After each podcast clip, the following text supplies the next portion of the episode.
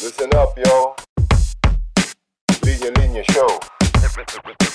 Listen up, yo. Linya Linya Show. Listen, listen up, yo The Linya Linya Show Bumabalik every week Parang yo-yo Sa office, sa condo, sa FX, sa kanto Walang pinipili, basta pili-Pilipino Listen, listen up, yo The Linya Linya Show Humahalik sa'yo, chick Parang ex-no Sa teres, sa banyo to the millions and millions of listeners around the world. Welcome to the Linya Linya Show powered by Globe Studios. At ngayong araw, ang makakasama natin sa pod, isang Filipina model. Wow! Beauty queen, TV host, and broadcast journalist, former UST Growling Tigers courtside reporter, certified farm girl, forever kapamilya, at ngayon, isa na rin kapalinya. Ayos ba yun? Miss Tina Marasigan. Boom! Nagpipigil ako ng tawa para makapag-emote ka ng mabuti dun sa introduction mo sa akin. Ayos ayos? Nakakakilabot. Ayos Salamat, ba? salamat. Gusto ko yung kapalinya. Tama ba? Diba? Oo, kapalinya. Ayun. Gusto Alam ko yun. naman. Yan. Bukod dun sa ano sa sa model, grabe. That's decades ago. Yun ang But you're reminding natin. me. Correct. Oo Thank, but thank you. Thank you, thank you. Hello po sa lahat ng mga nakikinig. Yun. Hi, and thank you for the warm welcome. Yun. Grabe, hindi ako sanay na yung guest ko talagang parang... Wait lang ha. Nangyari? Yun. Hindi ako sanay na yung guest ko, parang yung timbre din ng boses, parang mas mas bagay Ano ata ba? sa pwesto ko eh. Kasi Ano bang timbre ng boses ko? Pang umaga? Pang tanghali ba? O pang gabi? parang pang magda, parang pang magdama, parang pang, pang magdamagan eh. Parang Ah, buong araw. 24-7. Oo, parang, Kaloka. o- ano, parang walang pahinga. No? Pero, Mm. Tina, una kong question sa'yo, kumain ka na ba? Mhm. Yes, kumain na ako. Kumain ako kani. Ang ulam ko ay lechon paksiw. O, 'di ba? Meron na bang ano diyan? Meron na bang standard sa pagluluto ng lechon paksiw? Yan tayo eh. O baka may standard, baka may, may kumatok dito. Malu, ma- mali daw yung pagluluto ng lechon paksiw dito. No, because I'm I'm I'm in Batangas and my mom recently celebrated her birthday. So may may tirang palechon si si Mother Nature. Pinaksiw namin. Yun po ang ulam ko ngayon. Kayo po, Mm. ikaw anong ulam mo kanina? Ay, kanina ano ko? Tapa.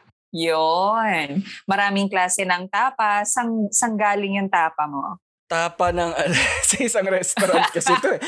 Medyo Oo. eh. Anong Metro Manila? Metro Manila. Metro Manila ano siya Oo. local ano eh hindi siya ah yun nga pang Manilang tapa pero kakaiba eh lasang adobo yung tapa. So feeling ko na Mm. pressure yung ano eh yung kusinero Yung cook. Oo na parang kailangan ata i-standardize natin tong lasa na to. no Oo, pati siguro nakakaloka. yung pati siguro yung tapa medyo inano niya eh. Oo. Hina, sinama Yung niya dun sa adobo. Basta yung tapa, ang standard ko sa tapa, dapat may sinangag at may itlog. Yun. Dapat tapsilog. Tapsilog. Para Dak- hindi malungkot. Oo. Meron ka bang favorite na tapsilog?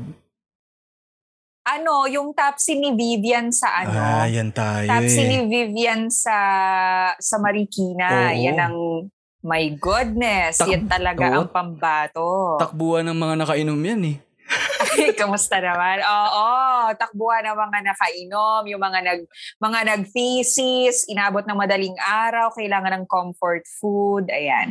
Pero lahat naman ng tapa ng Pilipinas, sa Pilipinas lang yan makikita, 'di ba? Sa Pilipinas lang yan matitikman. Yung oo, yung legit na tapa. Meron pa nga 'di ba tapang kabayo? Oo nga eh. Oo, nakatry ang ako na- Nakatry ako nun nung bata ako parang nagiinuman yung mga tatay ko pati mga tito ko tapos pinatikim sa amin. Akala ko Mm. regular tapa sabay. Nagulat ako parang kumaripas akong takbo eh. Oo. Sabi ko Oo. tapang kabayo nga to. Tapos yung inumin mo, red horse, no?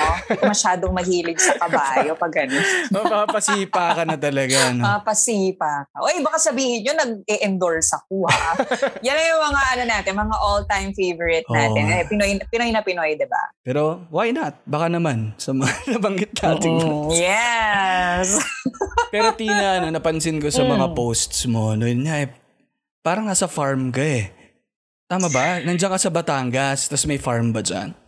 Yes, I'm currently in Batangas kasi nahiwalay ako sa family ko nung nung initial call ng uh, enhanced community quarantine. Yung mga first few months, magkakahiwalay kami. So my parents uh, were here in Batangas tapos ako with my siblings, we were in Quezon City. Mm-mm. So, nung nagbukas yung borders, nung medyo nagluwag na ng konti yon, we decided to to move here, to stay here with my parents. Uh, ayun nga, kasi may, kumbaga, binigyan naman kami ng freedom to work from home.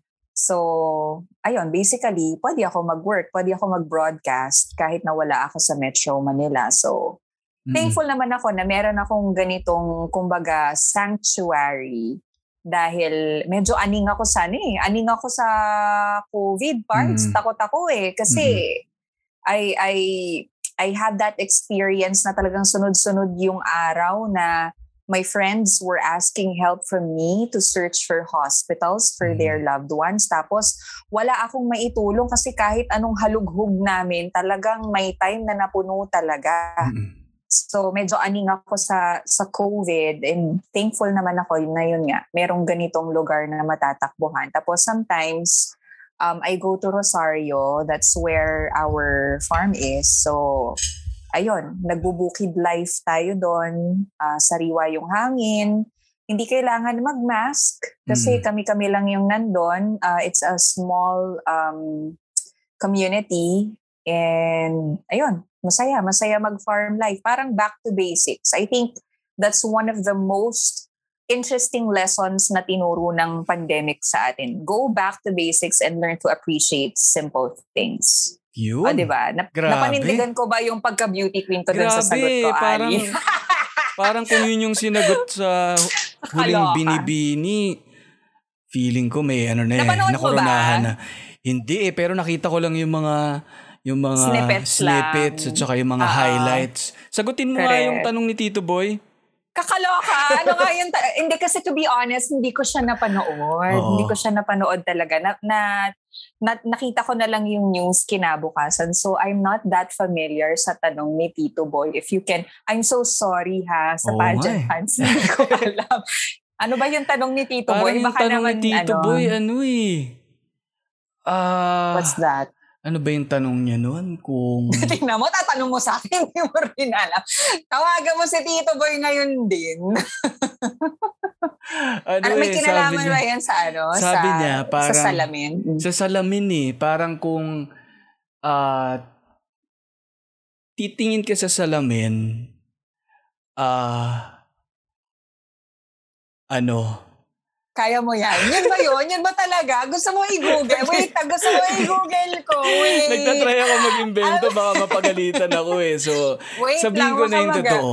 Yung totoo, Oo. ano eh, para, tingnan natin kung tama ako. Parang, when is it okay to be okay? And kailan naman not okay to be not okay? Parang well, ah, kasi di ba may Korean series na It's Okay Not to Be Okay? Tama Mm. ba? Ba- Oo. baka yun yung pinanggagalingan. may may Korean series na ganun eh. It's okay not to be. ah, But I think it's ano, parang matagal na yan siya na na Korean series. Mm. So yung tanong, when is it okay not to be okay and when is it okay to be okay? Ay tama ba? When is it okay not to be okay Ay, and nako. when is it not okay to be not okay? Okay, gets. Oo, gets ko na. parang ganun eh. Okay.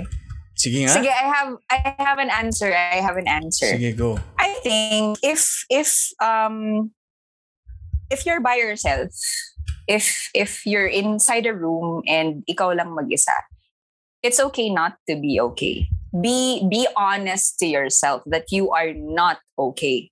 Embrace the sadness, embrace the anger, embrace your insecurities, embrace the things that are pushing you not to be okay. Acknowledge it. Kumaga, hindi ako okay. Aminin mo sa sarili mo. And it's okay. But if other people is depending so much from you to be okay. For example, you have a friend and your friend is sick. Of course, it's not okay not to be okay. 'Di ba? Parang kahit na naiiyak ka na kasi may sakit yung kaibigan mo, pigilan mo yung luha mo because your friend will draw strength from you. Mm-mm. Parang ganyan. For, for, for me, ganon. Parang kung kukuha ng lakas yung ibang tao from you, then be strong for them. Kahit na deep inside, you're also hurting or you're, you're also afraid. Pero pag ikaw na lang mag-isa, aminin mo sa sarili mo na, shit, takot ako. Ah, Hindi ako okay. But at least I have to, you know, uh, at least you can admit it to yourself. At paglabas mo sa kwarto, paglabas mo sa sa mga tao, ikaw lang yung nakakaalam nun and they can even um, draw strength from you. And Parang the ganun. 2021 Miss Philippines International Miss Tina Marasigan. Thank you, thank you, Tito. Thank you, Tito Boy. Thank you, Tito Boy. Pero, Hindi, pero, ay Oo. grabe, wait, sineryoso ko yung ano, sineryoso ko yung, yung sagot. Sorry naman. Oo. Hindi ko alam kung ano yung sinagot ng candidate eh. Pero it's Oo. an interesting question. Nakakaloka si Tito Boy ah. Kaya nga pag nandun ka, no, iba talaga. Pero na, nakukuha ko yung sagot mo eh.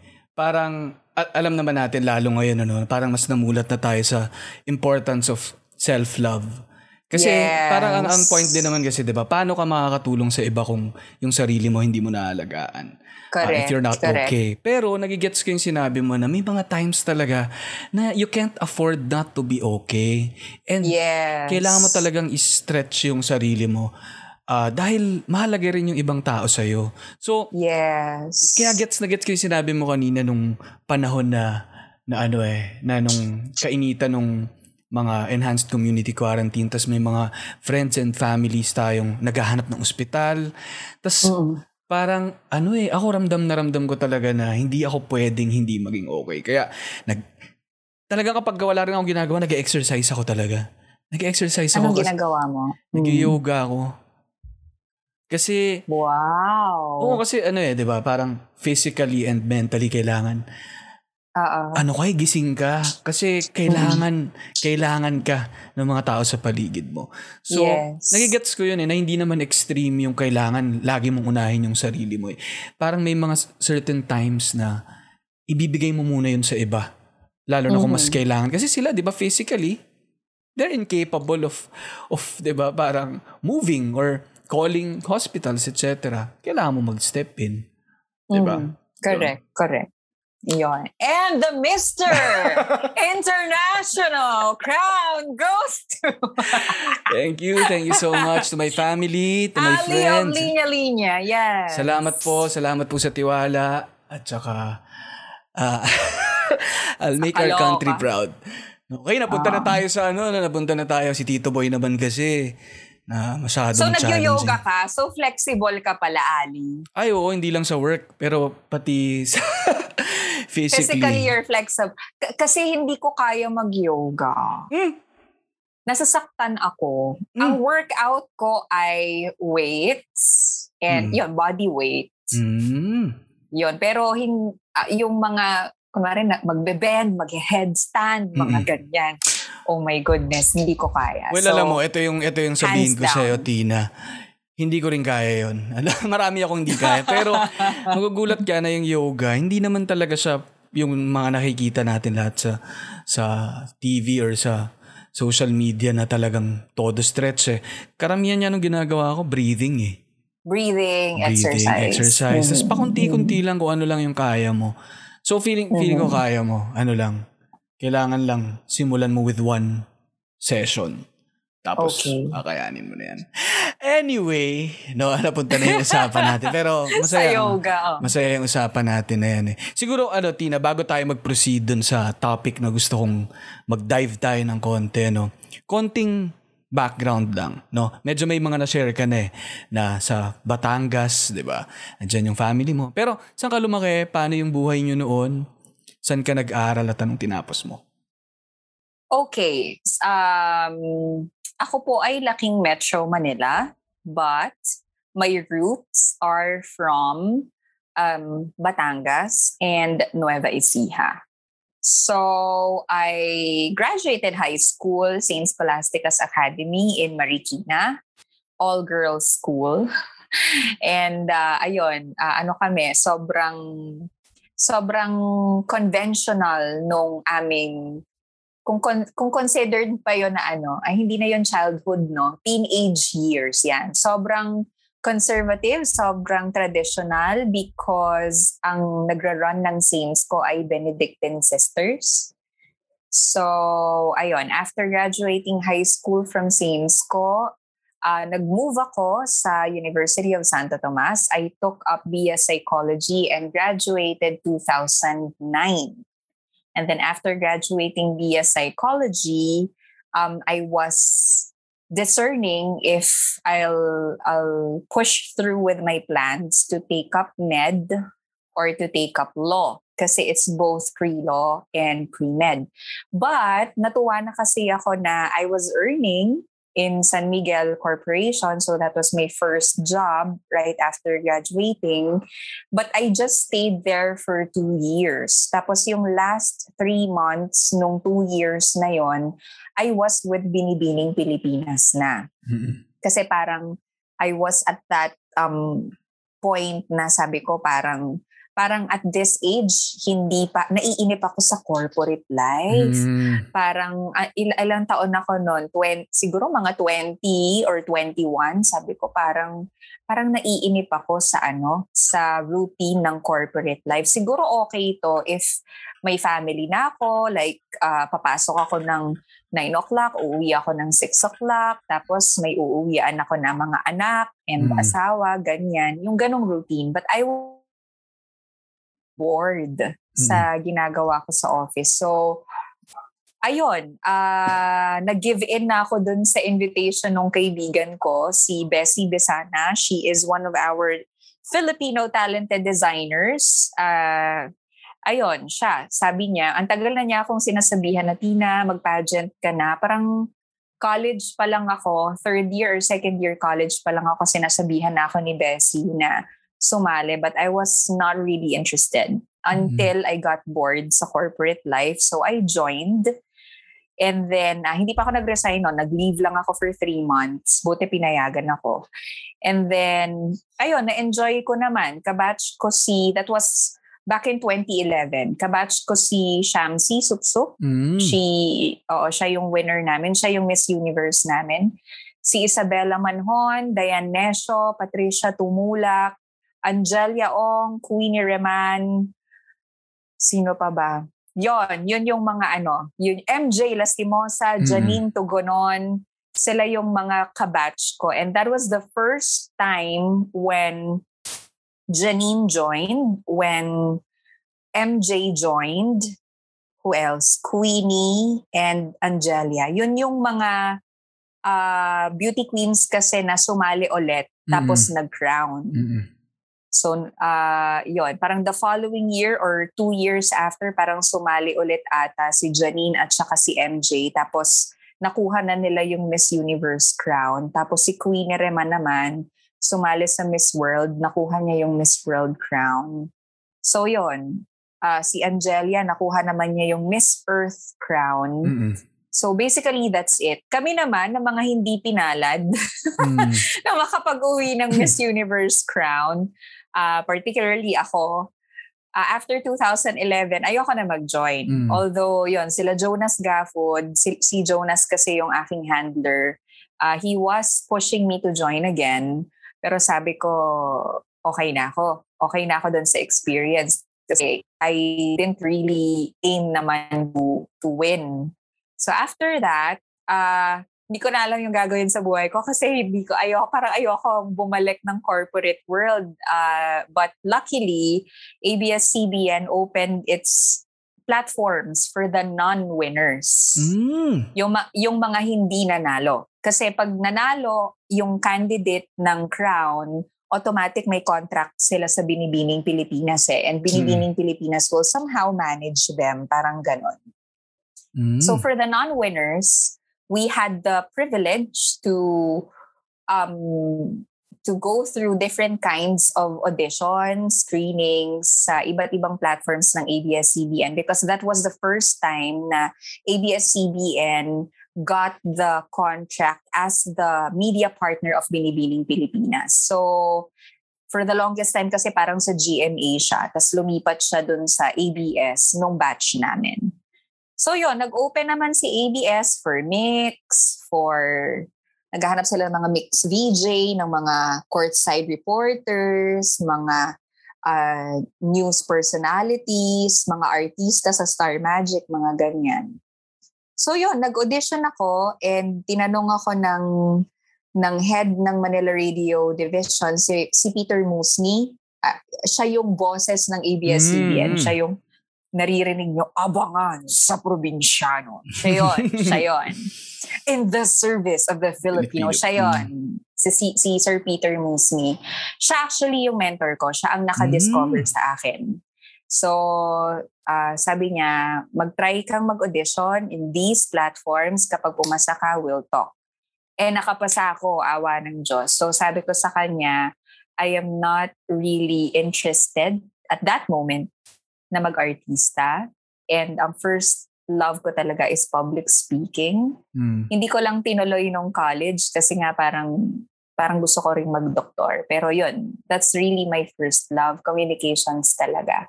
And then, ayun, sabi niya, okay, so nakapasa ka sa UAAP, you will be the courtside reporter of the UST Growling Tigers men's senior basketball team. Um, it will run for one season and it depends on your performance kung i-extend ka namin for the next season.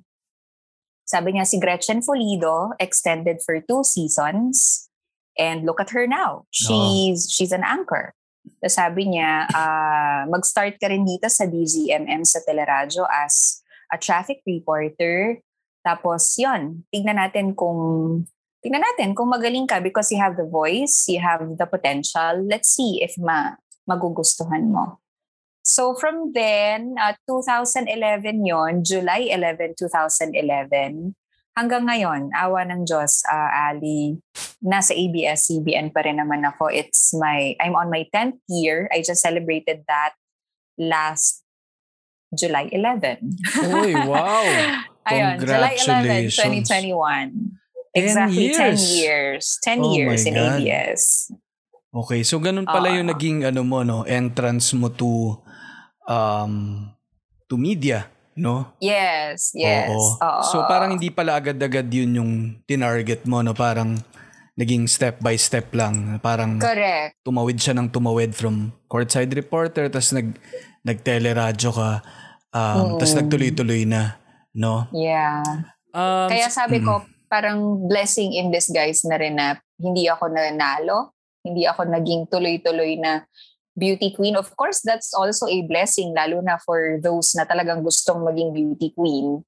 Pero kumbaga, yun nga, kung, kung maririnig to nung iba na sumali sa mga pageants tapos hindi talaga nanalo, it's not really the end of their journey kasi promise, ang dami pa. Ang Mm. dami pang pwedeng mangyaring maganda. Mm-mm. Yun. Yun. And ano, paano mo, eh, ano, sabi mo nga, no, 10 years ka na sa, sa industry, no? Ah, kumusta yung buhay broadcast journal? Yun ba ang ano, yun ba yung main title mo? Broadcast journalist. Tama ba? yes, broadcast Yun. journalist. Kumusta yung buhay broadcast journalist so far, yung 10 years na yun? I'm sure nagkaroon ka ng time to reflect din sa nangyari sa'yo sa 10 taon eh. Yeah. Oops. Sa Ayan. Ay, nawala ka lang sandali. Yan, okay na. Okay, sorry. Of course, hindi naman lahat ay glory days uh, sa sa takbo ng career ko. May mga days na iniisip ko rin parang, shucks, ang hirap. Bakit ba ako nandito? Parang, baka merong iba na plan sa akin or baka meron pa akong ibang kayang gawin. Alam mo yun, typical ano, typical thinking ng ng nagmamature Mm. na young professional. I'm sure nakaka-relate din sa atin yung mga nakikinig na parang, ano, ito na ba yun? Or Mm. there's something else? Parang ganyan. Ah, pero for some reason, nababalik ako eh. Nababalik ako sa, dun sa sagot na, oo, dito ka. Mm-mm. And siguro, ang pinakamalaking challenge sa akin before the non-renewal of of uh, our franchise, siguro pinakamalaking challenge sa akin yung as a journalist, yung parang uh, ilalabas mo yung storya, you have to trigger change, pero hindi pwedeng ikaw yung gagawa ng change. Hindi mo pwedeng Mm. pakialaman yung storya. Kumbaga, your role is to inform the people who should be taking action doon sa nire-report mo. Hindi pwedeng ikaw. Huwag kang makialam. Mm. Parang ganun. Mm. So, yun yung one of the ano, one of the one of the challenges. Pero na-appreciate ko rin yun kasi yun yung power ng media. Kumbaga, kung may natutulog sa society, ikaw yung tagagising. Kung merong hindi naririnig, kung merong hindi napapansin, ikaw yung magiging daan para mapansin sila. So, I think that has been my fuel to continue. And ngayon, yun, yung biggest ano ngayon sa amin, sa media industry, especially in ABS-CBN. And sinasabi ko na talaga, biggest hurdle ito sa media industry because akala natin ABS-CBN lang ang affected dun sa non-renewal of franchise. No, it's not just the 11,000 employees. It's not just ABS-CBN Corporation. It's not just the Lopez family, but it's the whole media industry na talagang nayanig. Mm. Hindi lang yung hindi lang yung company namin, hindi lang kami na mga nag, nagtatrabaho doon. And it's even the society na ginagalawan natin, nayanig din Mm-mm. kasi nakat yung yung means nila to access right information. Yeah. And alam naman natin, it's one of the challenges nowadays na, di ba, we've been battling uh, fake news, we've been battling, you know, Mm-mm. mga hidden controversies, mga ganyan. Mm-mm. So, Yeah. yun, it's, Ano? th- that's the biggest challenge that I, I'm seeing right now. Yeah. Yung yung sa part na yan, Tina, gusto kong balikan natin yan mamaya. Gusto ko pang mas mapag-usapan yung part na yan. Pero Mhm. ah, gusto ko lang na nabanggit mo rin yung isang gusto ko sanang itanong eh. 'Di ba? Yung may tinatawag kasi na journalist code of ethics, 'di ba? Mm-mm. Na sinasabi mo nga yung yung trabaho ninyo ay i-report yung nangyayari. No? So, 'di ba? Totoong mga tao at pangyayari yung nire-report nyo at may mga malulungkot na pangyayari, no? Um, yun nga, hindi ka ba nahihirapang ihiwalay yung sarili mo? Yung sarili mong mga emosyon at opinyon sa mga binabalita mo. No? Bilang tao, natural sa atin na maging apektado at maging emosyonal. 'Di ba? No? May Mm. mga pagkakataon bang nahirapan kang gampanan yung trabaho mo bilang journalist dahil dito? it's ano eh, eh, hindi naman yun maaalis no um it's it's part of it but if you know your role you won't be confused Hmm. kung alam mo yung role mo kung alam mo kung ano yung silbi mo sa isang storya hindi ka mahihirapan na gampanan yon at hindi ka mahihirapang hindi gawin yung hindi mo dapat gawin Hmm. So if if kung alam ko na I'm here not as um not as a komentarista. Hindi ako para mag-editorial dito eh. Hindi ako para magbigay ng opinion dito. Hindi ito hindi ito commentary program. This is straight news. Hmm. So I have to give facts. I am not Mm. supposed to give my opinion. Hmm. So yun, kasi klaro yun. Kumbaga para akong kabayo na may ano, anong Tapalo, tawag doon? Oo, parang ano, anong Ta- tawag doon? tapalodo ata yun eh. Tapalodo, yun. Oo. Basta yung parang, ano, nakafocus ka dun sa isang bagay na kailangan mong gawin and you have to hit that mark. Hmm. Huwag kang lilihis. Hmm. So, yun. Pero it's interesting kasi nga, ah, kahit na kailangan mong, ah, kumbaga, kahit na alam mo na meron kang pwedeng gawin more than ah, just reporting, nagagawa din naman kasi, naa-actionan din naman kasi kahit na hindi ikaw yung umaksyon. Mm-mm. Basically because nagawa mo yung trabaho mo, may a-action na. Mm-mm. Mm. Basically, nagawa mo yung trabaho mo, kahit na hindi ka umiyak, kahit na hindi mo ipakita na naantig yung puso mo o naawa ka, kahit na hindi mo pinakita na you are very concerned doon sa subject ng story mo, may iba na, na maririnig, may iba na mararamdaman yung storya mo, may iba na maaantig yung puso, may iba na mag-a-act on it, may Mm. iba na tatayo, tutulungan yung case study. And that's basically your resp- your your role as a journalist Mm.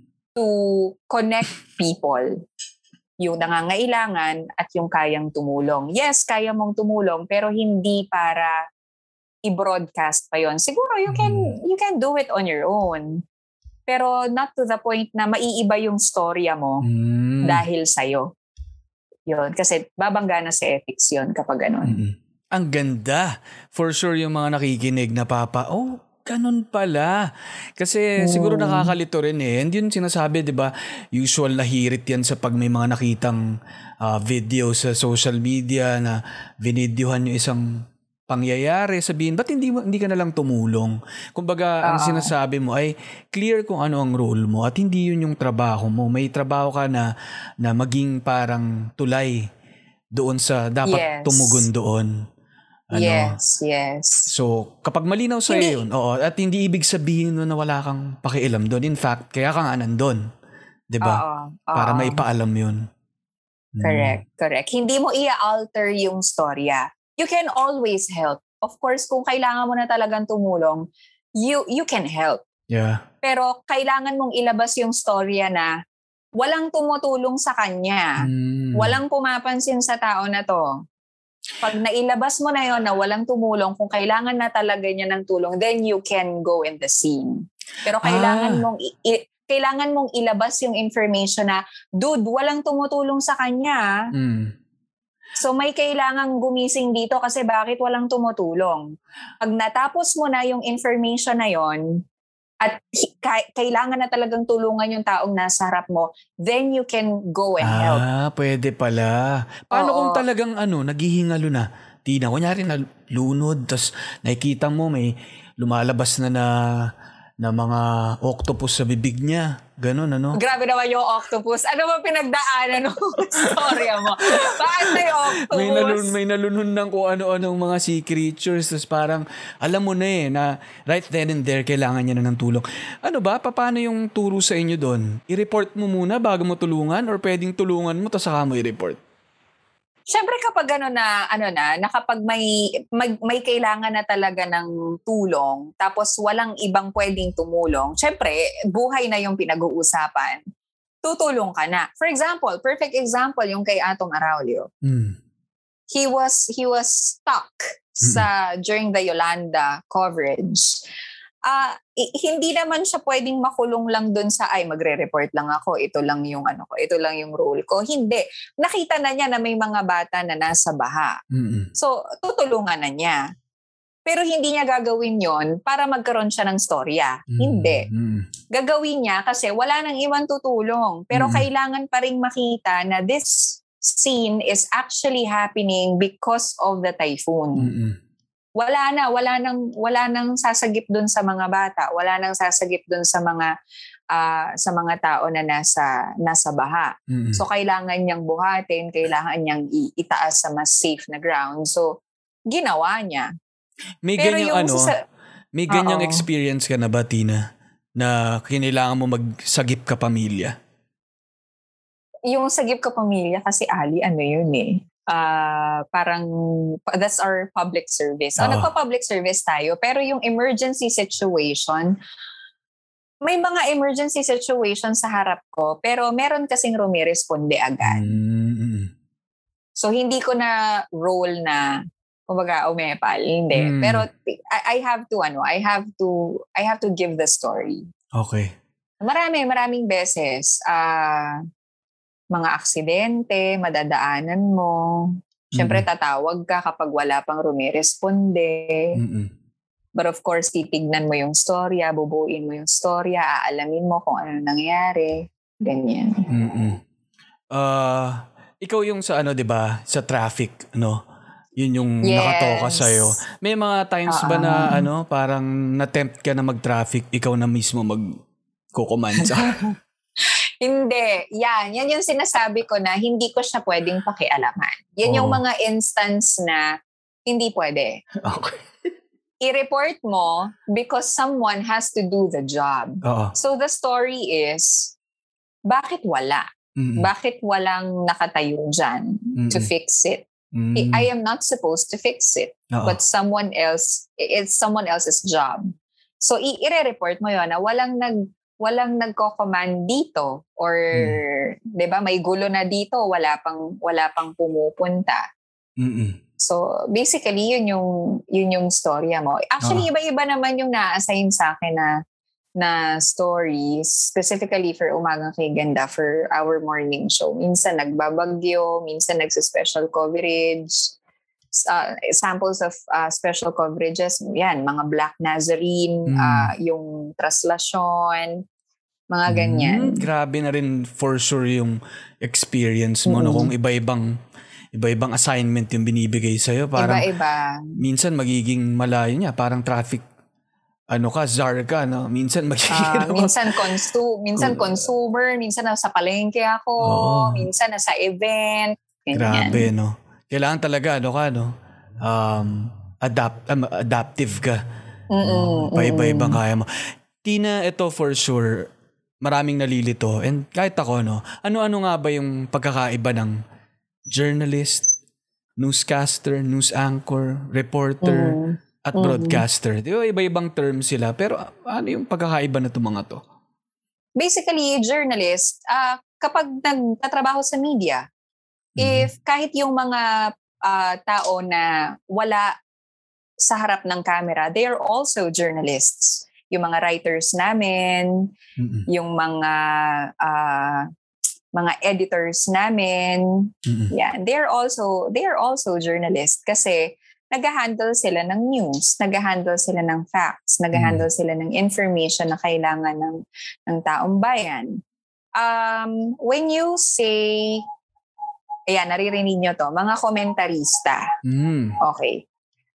Ah, yung mga komentarista, sila po yung nagbibigay ng mga um, opinions, mga editorial Mm. sila yung nagbibigay ng mga saloobin nila tungkol sa mga issues. Mm-mm. When you say newscaster, so ibig sabihin newscaster, that's that's the person within the newscast. So kapag newscast, straight na magre-report ka ng news ng walang opinion. Mm-mm. So nandun po Mm. tayo sa newscaster. Mm. Yan. Pag sinabing anchor, anchor is basically, ah kasi kapag reporter, pag field reporter, nasa labas, nasa Mm. field. Pag news anchor, yan na yung parang sila Kabayan, Mm. sila Bernadette, sila Henry Umaga Diaz, yan yung mga news anchors. Pero sometimes nag-field work din sila. Mm-mm. Mm. So, yon Para Mm. maging komentarista ka, kailangan established na yung pangalan mo. Yeah, Kung parang- baga hindi ka... Oo. Mm-mm. Parang credible, may, may kailangan din ng credibility doon eh. Kasi saan ang Yes. gagaling yung opinion at ano mo? Commentary mo. Diba? Yes. Kailangan malalim din yung experience ng journalist para Okay. maging isang komentarista. Ang ganda. Pag nagjo-journal ka ba, pwede kang maturing na journalist? What kind of journal? Kasi kapag personal journal, ba, hindi naman. Parang dear diary. Diarist dear siguro. diary. ah, diary. Dear diary. Sige, eto Pero- Tida. oo. Ah, sige, yan. eto medyo medyo nasa mas seryosong side naman tayo, no? Kasi, Yan. Ito so, naririnig. seryoso nga yung boses mo eh. oo nga eh, medyo naririnig. Matagal ko na kasi itong naririnig eh. And gusto ko siguro manggaling sa isang credible source na nakatulad Okay. mo. And tagal ko rin siguro hinintay na maitanong yung, yung part na kailangan credible ang sumagot, no? Totoo ba yung bali-balita na yung mga journalists daw o taga-media? Usually, Hmm. wala nang panahon sa pag-ibig. Oy, grabe, nakala ko naman seryoso talaga, nakakaloka. Hayop yung tanong mo, kala ko tipong, who ano, who's who's the next best president for you. Kala ko mga ganyan. Yung pala lovely, nakakaloka. Huwag ka magpigil ng tawa, nakikita kita sa monitor. Baka lumabas yung video na to. Anyways, um, walang panahon sa pag-ibig. Well, I cannot be the representative of all journalists para sa tanong mo. Pero, meron naman eh. May panahon. eh. Oh, cho- choice naman nila yan eh. Pero ah, ang sasabihin ko sa'yo, kasi ah, pag tinawag kami ng trabaho, talagang drop lahat. Mm-mm. You have to be there. Eh kapag tinawag ka Oo, ng um, ano, pag tinawag ka ng pag-ibig ba, drop everything ka rin? Ay, grabe ka. Bakit merong ganong turn? Pag tinawag ako ng pag-ibig, drop everything. Hindi. Bakit ka natatawa? Hindi. Mas mahal mo ang trabaho, ibig sabihin, tama ba? Hindi kasi kapag trabaho kasi, paano ko ba i-explain? Kasi nasa dugo mo na talaga eh, na kunwari may nangyari kahit na kahit na hindi ka pa tinatawag ng desk mo na, oy, pumunta ka dito. Ikaw na mismo yung, ikaw na mismo yung magtatanong na, for example, for example lang, pumutok yung vulkan.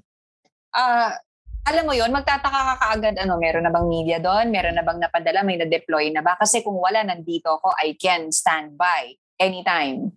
Ire-report mo kasi Mm. nandun ka. So, drop everything. Kahit na chumichika ka or nakikipag-date ka sa, say, sa Tagaytay, pero nasa harap mo yung bulkang Oo. Taal, ire-report mo. Mm. 'di ba God forbid, wag naman sanang mangyari yon Pero ganon. Kasi, ang ang sabi nga namin sa DZMM, basta't may nangyari, nakareport agad.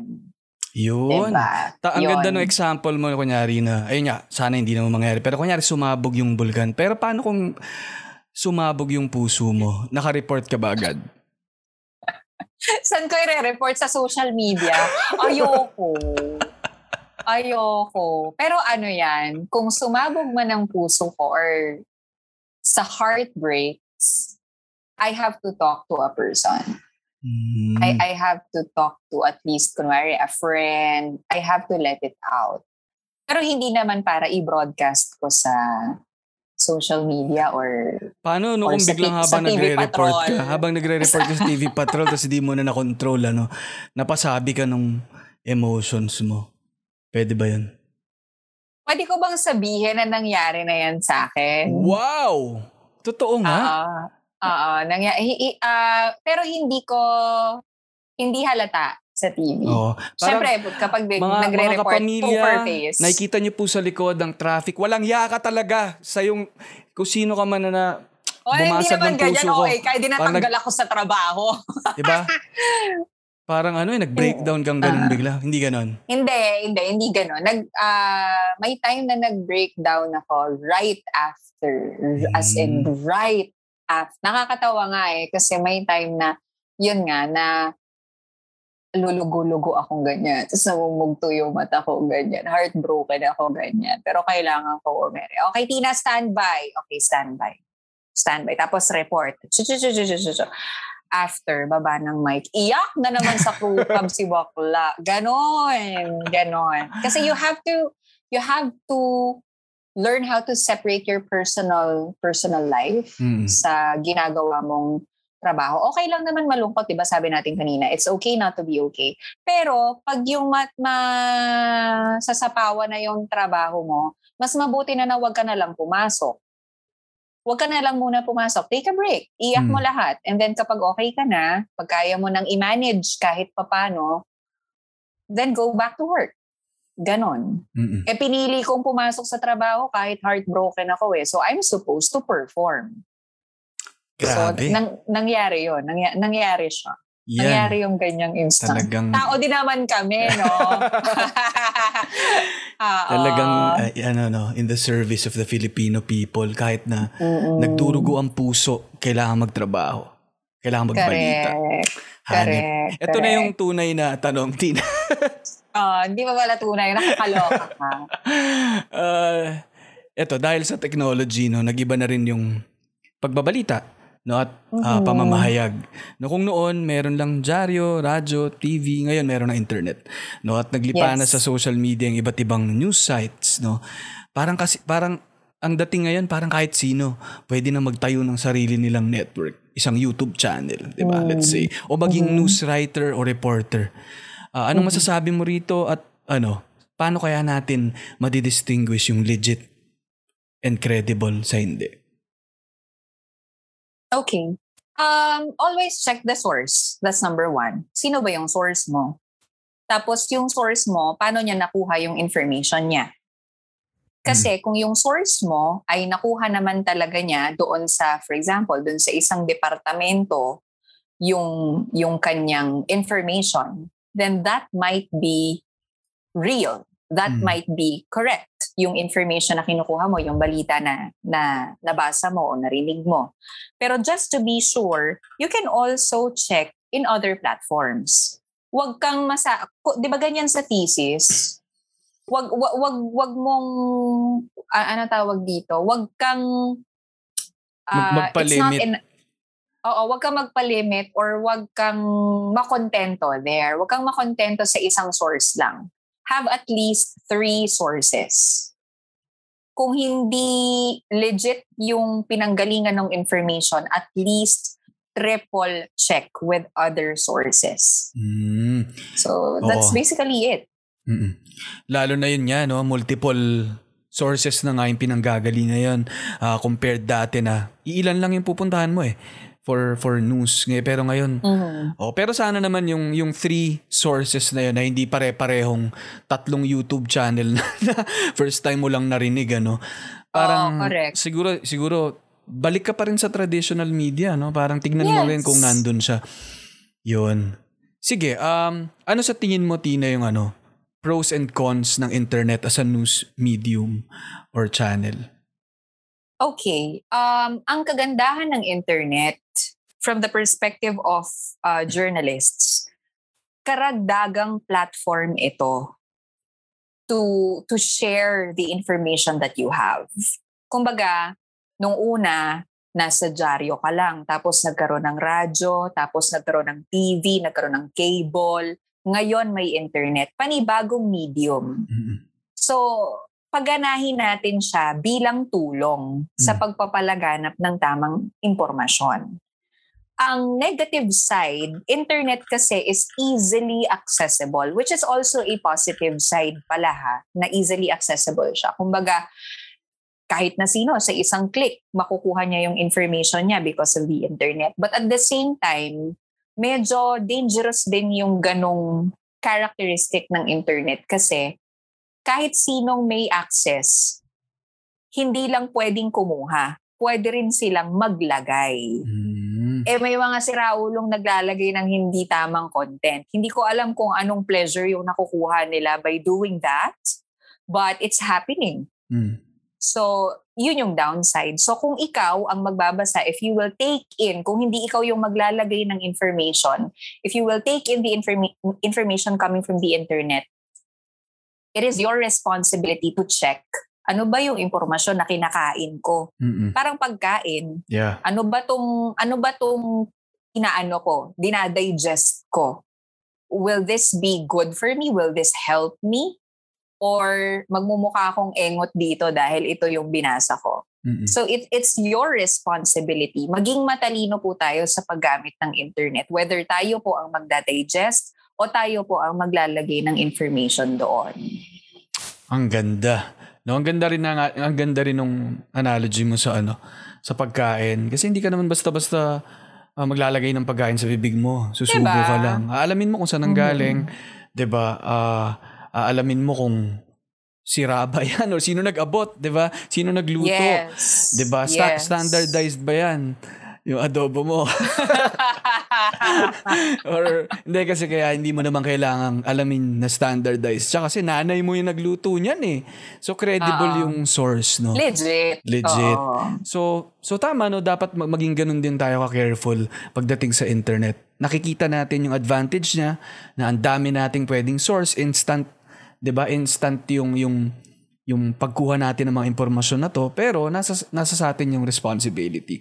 Kumbaga parang Mhm. para tayong MTRCB ata no. Para tayong tayo yung nagche-check din nung nung, nung mga pumapasok sa ating For impormasyon. ourselves. Oo, Mm. correct. Mhm. Okay. Sige, ang ganda niyan. Ito Tina, bilang nandito na rin tayo sa usapan na yan ano. And uh, lagi ko ka rin kasing naririnig eh, ito sa TV naman ano. Kanino bang ulo yung sa ulo ng mga nagbabagang balita at bakit siya nagbabaga? yung sa ulo ng mga nagbabagang balita, hindi ko sure eh. Pero parang ang ibig sabihin ata nun, headlines. hmm. So, kasi before we give the details of the story, kailangan syempre may headline. So, siguro, tinagalog, ah, ano yan eh, uso yan nung araw. Kay Kabayan yan kasi, di ba? Na, yan, si Kabayan Love natin yan. He's also one of my mentors. O, sa ulo ng mga nagbabagang balita, nagbabaga because it's urgent, Hmm. it's new, Di ba? Parang mainit-init pa. Parang Mm. ganon. Ito, hindi lang mainit-init. Nagbabaga, Chong. Parang Grabe. ganon. So you have to listen. You have to watch. Parang ganyan. Pang-catch lang ng Sa attention. ulo! Sa, Oo. di ba? TV! Ba? TV! Patrol! Yun. Grabe no, yung mga kanya-kanyang... Yun ba, yung intonation na yun, ano, parang may, may certain tunog eh, no? Yung, yung, Ah. yung, yung mga reporter. Pinapractice ba yun? May sinusunod ba kayong, parang nagre-rehearsal ba kayo sa isang auditorium? Ganito dapat magsalita. oh, bago tayo mag-report, oh, ikaw muna, kabayan. Tina, parang may ganun ba kayong intonation? Or parang nag, na, ano na lang din kayo, parang nahawa na lang din sa isa't isa? Siguro kasi we frequently hear each other.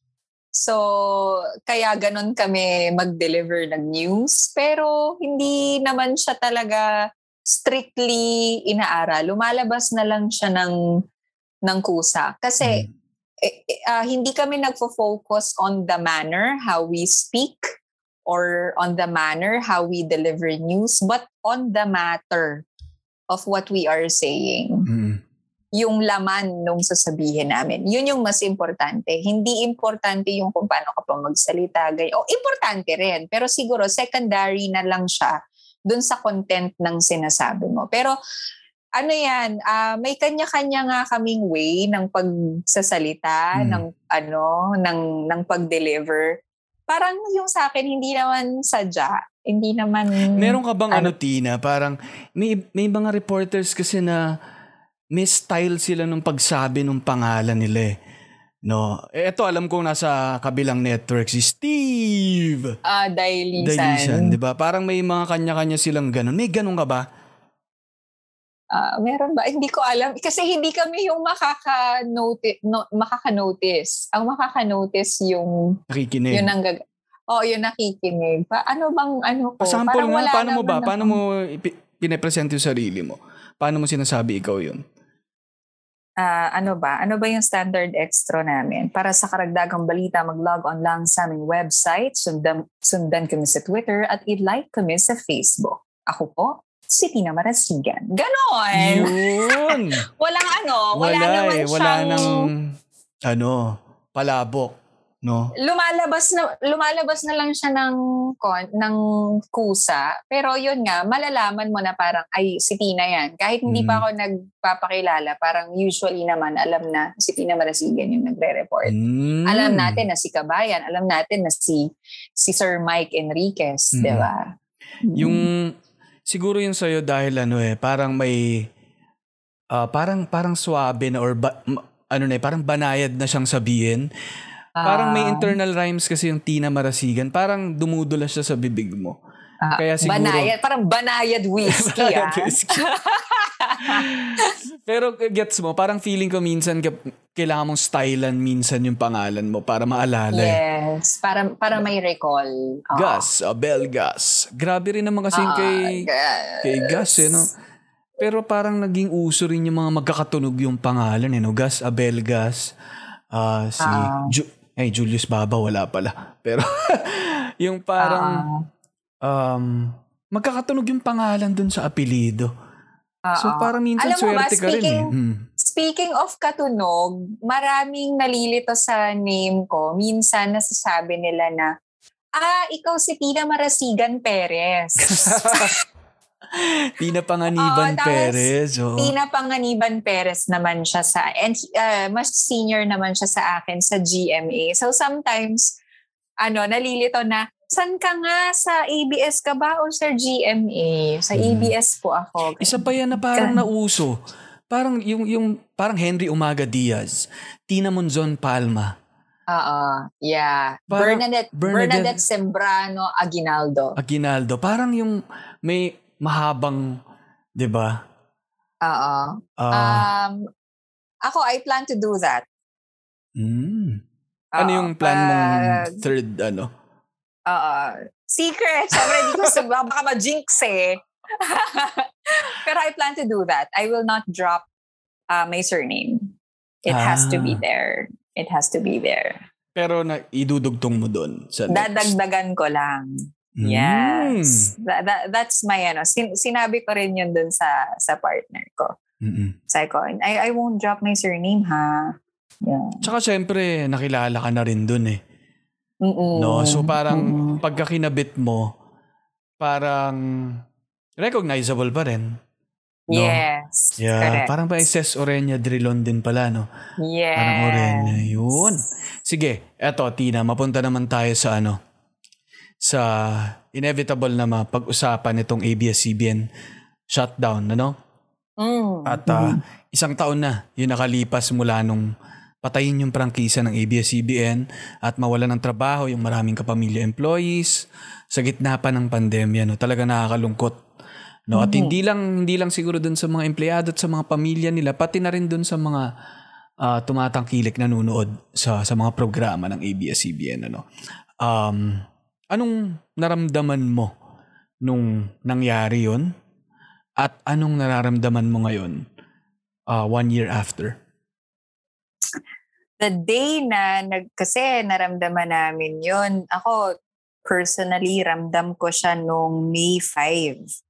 Kasi yun yung cease and yun yung nilabas ng NTC yung cease and desist order.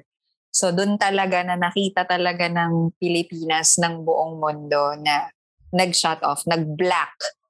Hanggang ngayon kinikilabutan ako, nag-black yung screen lahat yon yung Channel 2, pati yung teleradyo, nag, nag-black uh, sports and action, nag-black yung screen. screen. Um, ang naramdaman ko noon, sabi ko, initial reaction, my God, totoo ba to? Mm. Ser- seryosohan to? Totoo to? Na Mm-mm. off-air kami? Yun yung tanong. Seryoso ba? Totoo ba to na nangyayari? Second na tanong ko sa sarili ko. So ano na? Kasi kanina, okay pa kami. So paano bukas? Ano, ano na mangyayari? Wala. Walang makasagot. Tapos, wala na. Parang flatline Mm. flat, flatline na. Yun, yun yung naramdaman ko nung moment na pinatay yung, yung franchise. Pero nung na-deny na na, na majority of the house uh, nag-vote na hindi na i-renew, I was kind of, hindi naman expecting, but I was ready for it. Mm-mm. Kasi parang naramdaman ko na yung ano eh. May, kumbaga meron na siyang pauna Mm. na buga. Mm. Kumbaga, eh, may paunang suntok na siya. Ito, parang ine-expect ko, baka may susunod pang suntok. Mm-mm. So, I, I kind of uh, had to defend myself already. So, yun yung shield ko na parang ex- expect the worst para hindi ka na para hindi ka na magulat. So, nung nung talagang na-deny na talaga officially, Eko, okay. So, ito na talaga yun. Mm-mm. kung ah tingnan natin kung anong mangyayari. Right after the decision, we had that meeting. We had the parang town hall. So kinausap naman lahat ng ABS employees online and everyone was emotional. Um, ah yon talagang ang sabi naman hindi hindi papabayaan gagawin ng lahat para makaangat ulit but of course mararamdaman mo naman din unti-unti na talagang struggling yung struggling yung company. Mm. So, kamusta ako ngayon? Thankfully, I am still with ABS-CBN, but I just don't know until when. Um, a number of net- networks already gave their offer to me. And I told them, not until tapos na talaga si ABS-CBN kay Tina Marasigan. Not until bitawan ako ng ABS-CBN, hindi ako alis. Kumbaga, ready ako na baka bitawan ako ng company, bitawan ako as a kapamilya, I'm ready for that. Pero hanggat hindi, siguro I'll stay. I'll stay. Hindi siguro, I'll stay. Mm. Kasi I, I kind of turned down the offers. Mm-mm. So, yon. Yeah. Yun yung And- ano ko ngayon. Oo. And paano ka nag-adjust? O paano ka nag-a-adjust ngayon? No, dahil dito. And uh, paano ba? Mm, hindi lang yung sa ano yun, no, parang nag-combine na rin kasi na ganito na nga yung nangyari sa network. Nag-pandemic Oo. pa. No? Correct. So, gaano kaiba yung yung naging buhay mo after what happened and then paano mo na itatawid pa rin yung work mo kasi hindi naman nagbabago ang trabaho ng broadcast journalist eh. Kailangan niyo pa rin maghatid ng balita, no? Pero paano Yes, paano yes. nag, nag, nag naiba ah, pagkatapos nung nangyaring shutdown at haluan mo pa ng pandemic?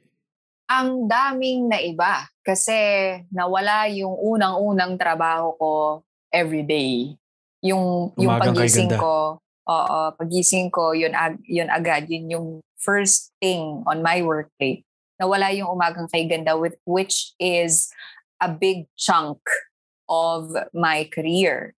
So, oh, medyo, ngayon, late ako nagigising. Hindi na ako nagigising na 3.30 in the morning, 3 o'clock, 3 a.m.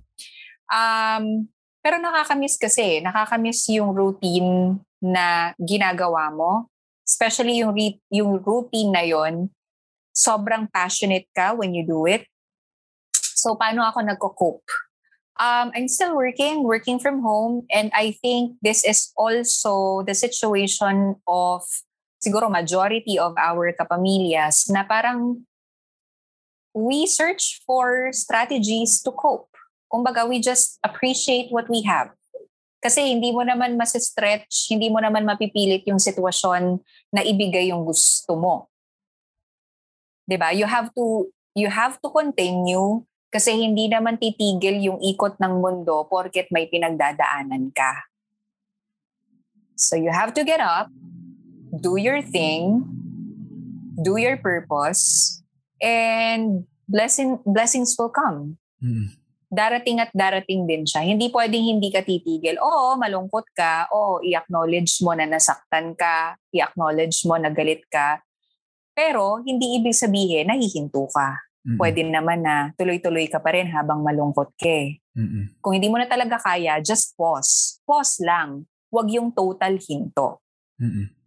Kasi kapag totally huminto ka, hindi mo maaabutan yung rest back. Mm-mm. And we are excited for the rest back. we Mm. will we will be back and we will be better Yun! Grabe. yun naman Ali Rest back. Rest assured that we will be back. Yun ang rest back. yes No? Yes, Pero I'm yes. sure, Tina, lalo na yung mga nakikinig sa atin ah, ng podcast, ah, na for sure, mga ah, sumusuporta rin sa mga programa ng ABS-CBN ay ano no, hindi makapaghintay dun sa araw na yun. Mm-mm. And for sure, ano, magiging makasaysayan yung araw na yun na yes mabalik sa ere ang ang ABS-CBN at mabalik yung mga programa na ano na, na parte na ng buhay ng mga Pilipino saan mang sulok ng mundo. No? yes and when we say Mm-mm. when we say rest back I am not talking about gante ha Mm-mm. kasi baka ma-misinterpret na gaganti kami no it's not like that rest back is yun nga yung sinabi ko rest assured, we will be back. Yun po yung rest back. And we Yun. will do better. We will do better. Yun, ako hindi ako makantay sa sa sa oras na yun. No, dahil mahalaga, mahalagang mahalaga yung ABS-CBN, I think, no. yeah. Sa sa buhay ng ng mga Pilipino, no. And siguro Tina gusto ko lang itawid to sa isang topic, no, na tingin ko ay eh, gusto ko rin marinig kung ano yung take mo dito, no. Ano ba yung ito bang sa nangyari, ito bang nangyari na to ay may anong sinasabi nito tungkol sa parang tinamaan ba nito yung press freedom tingin mo? Oo naman. mm Siguro Yes. ba- bago natin itawid doon, ano nga ba yung press freedom and ano, ano ba yung halaga nito sa mamamayan at Oo. sa lipunan? Okay. Press freedom, ito yung kalayaan sa pamamahayag.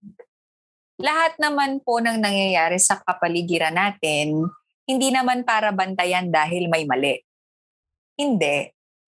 Nagbabantay ka kasi may pakialam ka. Hindi ka nagbabantay para maghanap ng butas. Hindi ka nagha, hindi ka nagbabantay para tumira ng politiko o tumira ng tao o manira ng kapwa mo. Hindi. Ikaw ay nagbabantay dahil ikaw ay may pakialam. Basically, that's press freedom. Allow us to do our job freely because we care. Bakit ba kami nagki-care? Eh, syempre, no, Pilipino kami. 'Di ba? Syempre, bansa namin ito. So bakit hindi kami magiging malaya na magmasid, na makialam, at mag-obserba kung may kung tama pa ba ang nararamdaman namin, tama pa ba ang nai-experience ng mga kababayan namin. Kung tama ito, kaya pa ba na mas pagandahin? Kung mali ito, kaya ba na itama? So if we lose that freedom, basically we lo- we lose the very essence of being a Filipino. Nasa sarili kang lupa, lupa mo, nasa sarili kang pamamahay mo, pero hindi ka pwedeng tumingin, hindi ka pwedeng magmasid sa gusto mong tignan, sa gusto mong masilayan kasi bawal. Mm-mm. Hindi ka malaya. Parang hindi mo yun bahay. Mm-mm. Parang ganon. So, yun. Basically, that's press freedom. And kung bakit siya mahalaga. Nagkataon din ata na may salitang pamamahay sa pamamahayag. Yes. Diba? Yes. Galing, no? Galing mo, Ali. Ikaw nakaisip niyan. 'Di ba? And ano eh, ako naman Tina yung in connection doon sa sinasabi mo yung yun yung diwa diwa ng demokrasya eh. 'Di ba? Mm. Yung yung makapag kasama na rin yung freedom of speech ano, makapagsalita ka ng mga naiisip mo Yes. at yan yung trabaho ng media na Mhm. kasi hindi naman lahat ng tao makakapunta sa ano eh sa sa eksena, hindi makakapunta sa sa mga press conference. So kayo yung may kayo yung representative kumbaga ng mga ng taong bayan para malaman kung ano yung mga nangyayari sa sa Mm. lipunan, sa pamahalaan, sa paligid. Kaya kung puputulin 'yon, pati, karapatan din ng mga mga Pilipino na malaman kung anong tunay na nangyayari sa paligid nila at sa lipunan, sa pamahalaan, napuputol din. Mm. 'Di ba?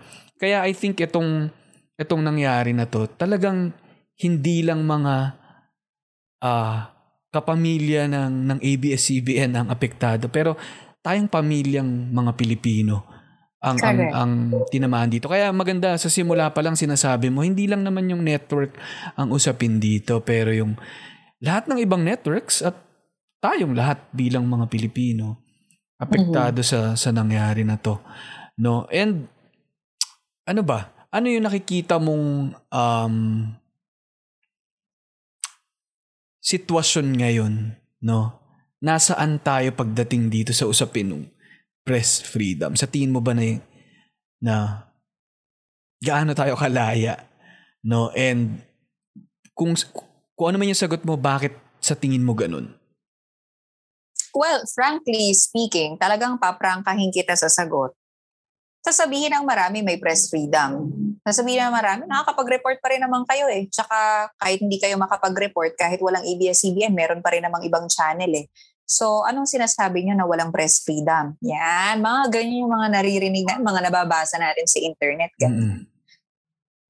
Um, oo, sige, ganyan. Pero, hindi nyo po mapagkakaila na maraming takot. Mm. So, it doesn't make sense. Kung malaya ka, bakit ka takot? Kung totoo yung laya, kung totoo yung freedom, bakit may takot? Kasi baka may mangyari sa'yo pag nagsalita ka. 'Di ba? Mm. And that fear will govern your actions. Pwedeng yung fear na yon ay mas patapangin ka if that's your personality na parang natatakot ako pero ayoko matakot so tatapangan ko. Pero most of the time kasi kapag yung fear nag-kick in, hindi ka na lang magsasalita. At yung fear na yon, hindi po natin maipagkakaila sa panahon ngayon. May takot. So ang ang tanong ko po sa ating lahat, takot ka ngayon. Malaya ka ba? Boom! Oh my God. Kakaloka. Grabe. Uy, sobrang lalim ng pinag-uusapan.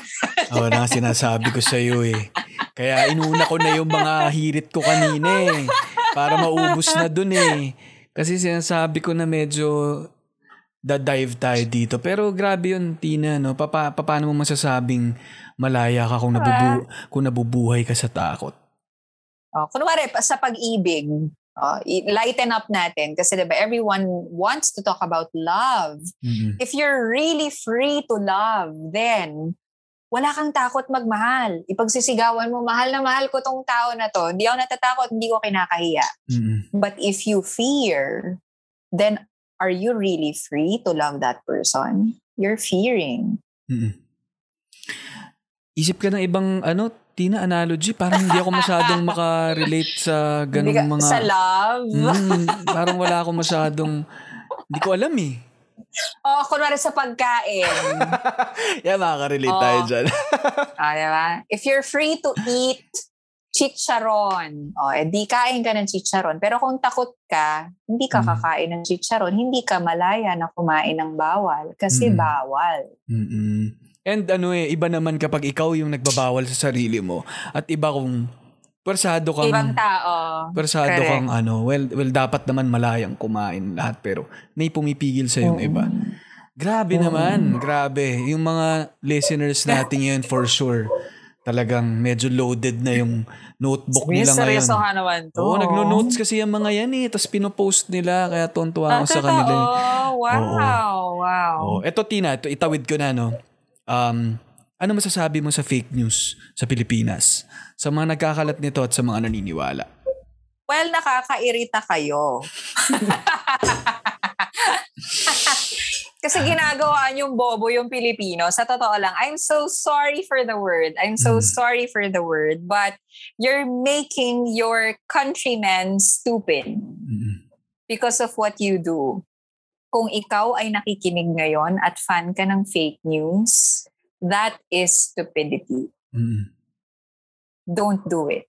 Mm-mm. do not do not continue it kasi hindi hindi ko talaga maintindihan Ali eh Mm. kung anong kung anong pleasure yung nakukuha nila sa fake news ano ba fame Mm-mm. is it ano ba siya comic relief ba siya Mm-mm. pero hindi eh kasi mga importanteng issue kasi pag sinabi mong news hindi naman putyo-putyong mga storya yan eh pero Mm. 'di ba dapat sineseryoso so masasabi ko sa fake news nakakairita po ang mga fake news stop doing it Yeah. stop producing it Mm-mm. Sige. Ah, mamaya babalikan ko pa yung yung topic na to, no. Pero Tina, ano, short break lang tayo, no, bago tayo mapunta sa medyo end part ng ating ah, malaman na conversation. malaman Malaman, ano, grabe, nadaanan na natin yung lahat ng ulo ng mga nagbabagang balita. Dito tayo sa shoutout. Ito yung segment na tinatawag kong pinakamalakas na shoutout sa balat ng Okay. podcast. No, Bababati Shoutout, lang ako yeah. sa mga milyon-milyon nating listeners sa amang panig ng mundo. No? Yes. So shout out kay Janina Marie Kaabay, kay Dina Alas Labutap, kay Catherine Antonio, kay Melia Damios, Ivrin William Mayor, Karen Servan, John Carl Verhel Mistades, Emil Luis, Mikey Dionora, at Yed SX, at I- kay EJ Esteban, Queenie Beronque, Zaylanica Legaspi, April Respicio, Respicio Cadiz at kay Emmanuel Fulgencio Saludo. Salamat sa mga listeners natin sa saan mang panig ng mundo. Ikaw, Tina, meron ka bang gustong i-shoutout dyan? Bilang maraming Yes. nakikinig sa atin ngayon. Go! Yes. Um, sino babatiin ko? On the spot ako.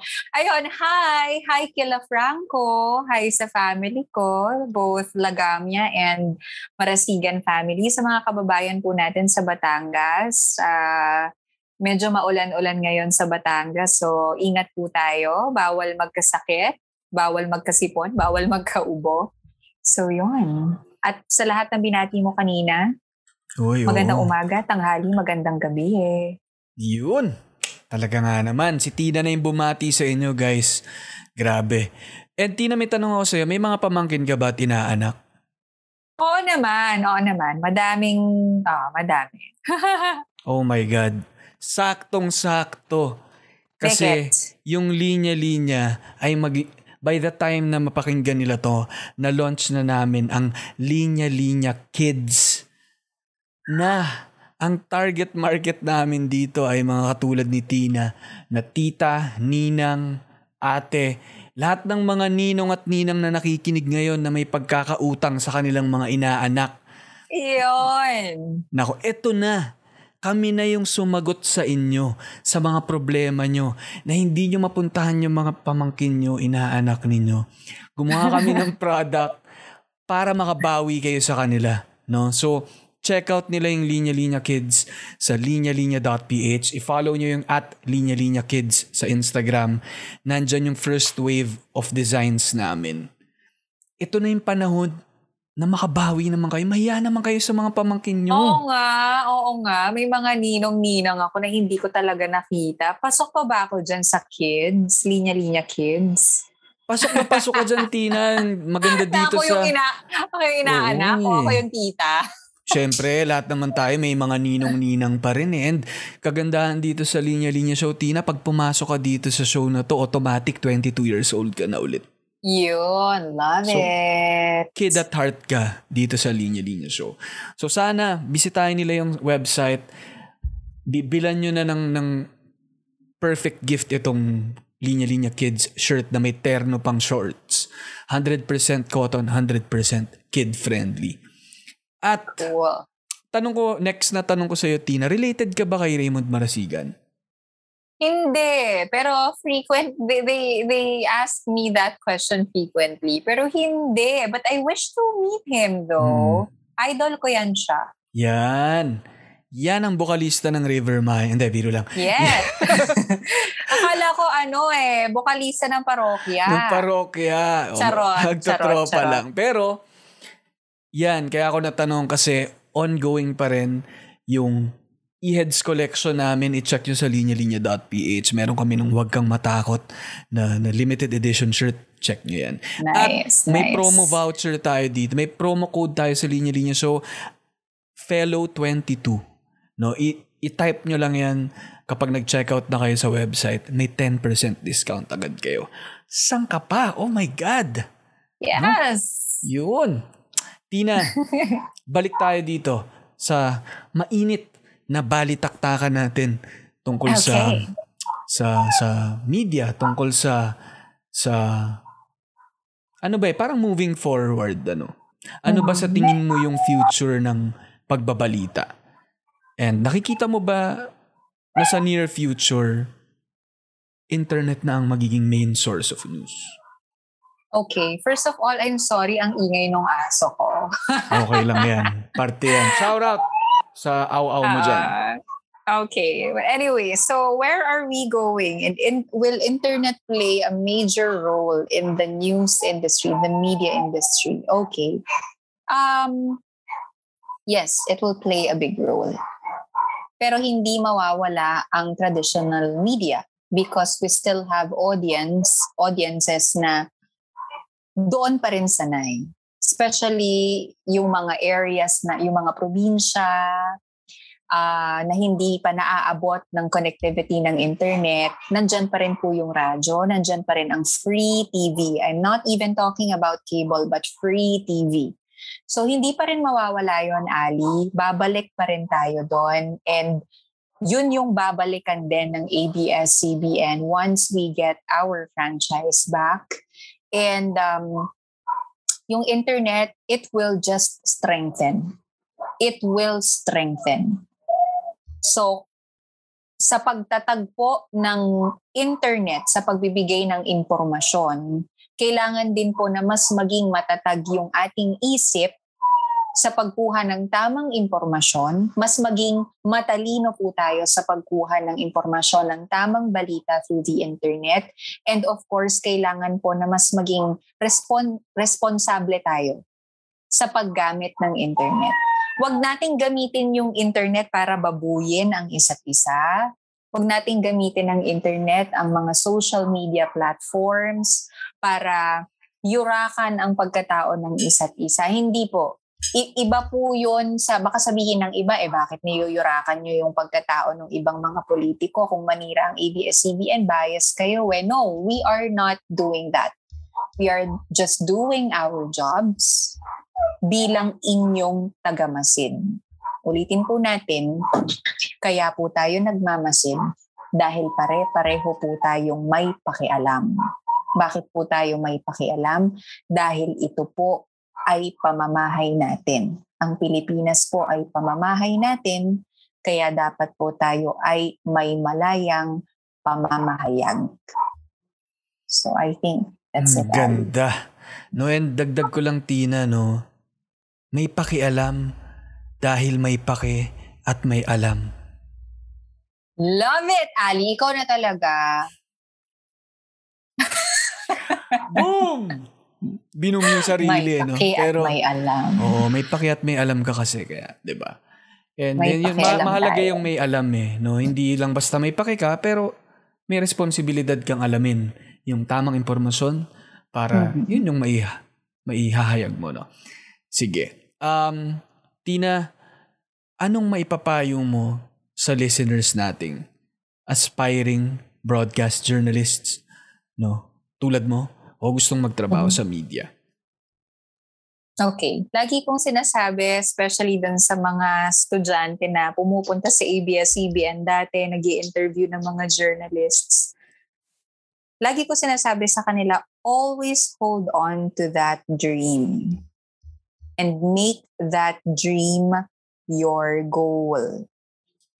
Isipin nyo lagi kung bakit nyo ito minimithing makuha, bakit nyo ito minimithi na marating? Bakit nyo gustong maging isang broadcast journalist? Kailangan yung yakapin yung dream na yon na gagawin ninyong goal. Yakapin nyo ng mahigpit because the journey will not be easy.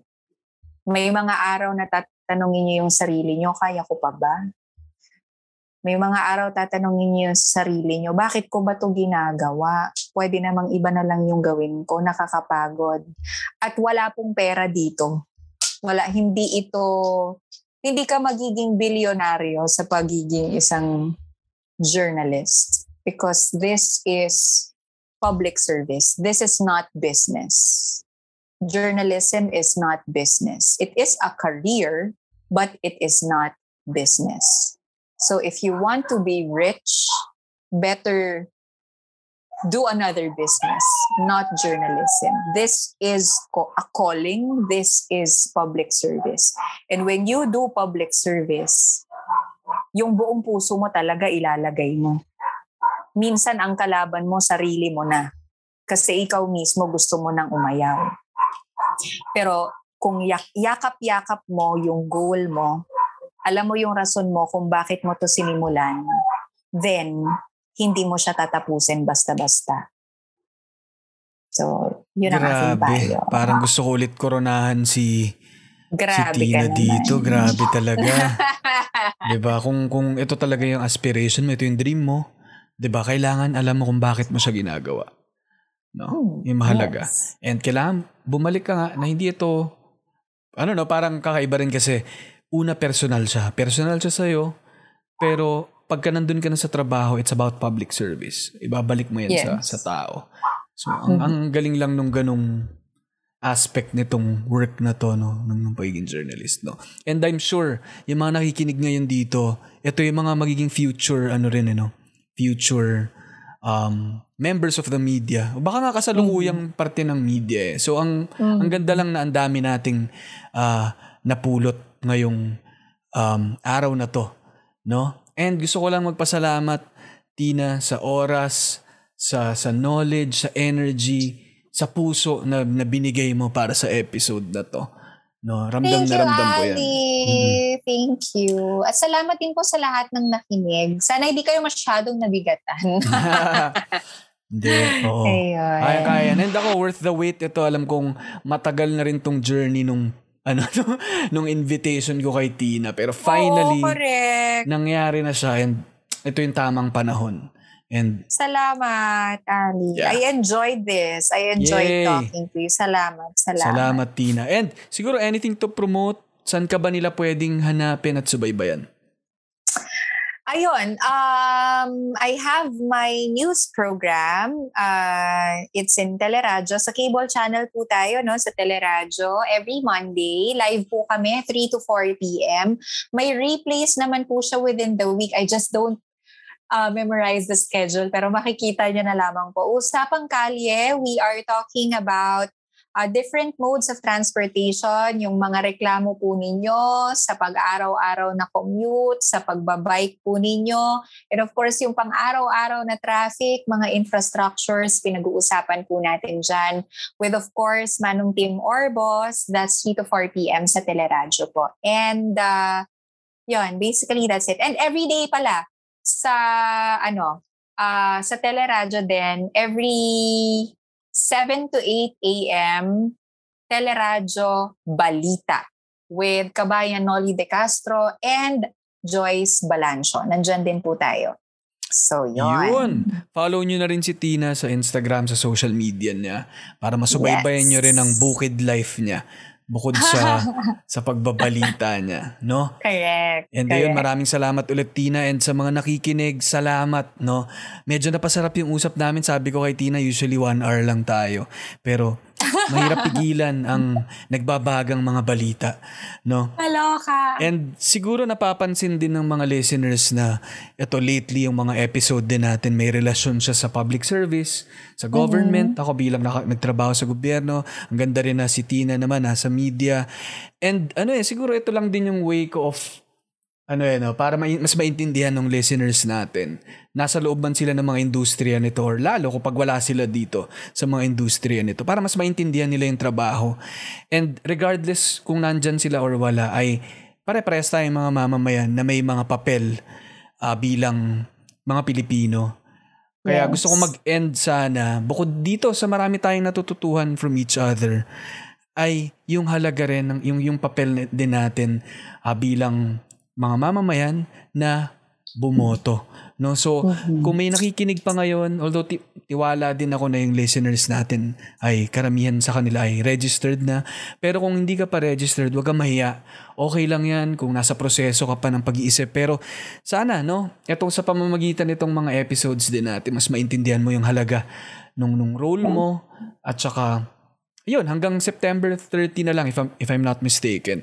Yung registration para bumoto ka at malaking implication yung boto mo sa mga nangyayari sa paligid, sa kapwa mo, sa lipunan. Kaya sana wag mong sayangin yung boto mo at bumoto tayo ng tama. Yun. Alright. Tina, maraming salamat at sana makapagkita rin tayo in person sa bukid man yan o sa sa ABS-CBN o kung saan man.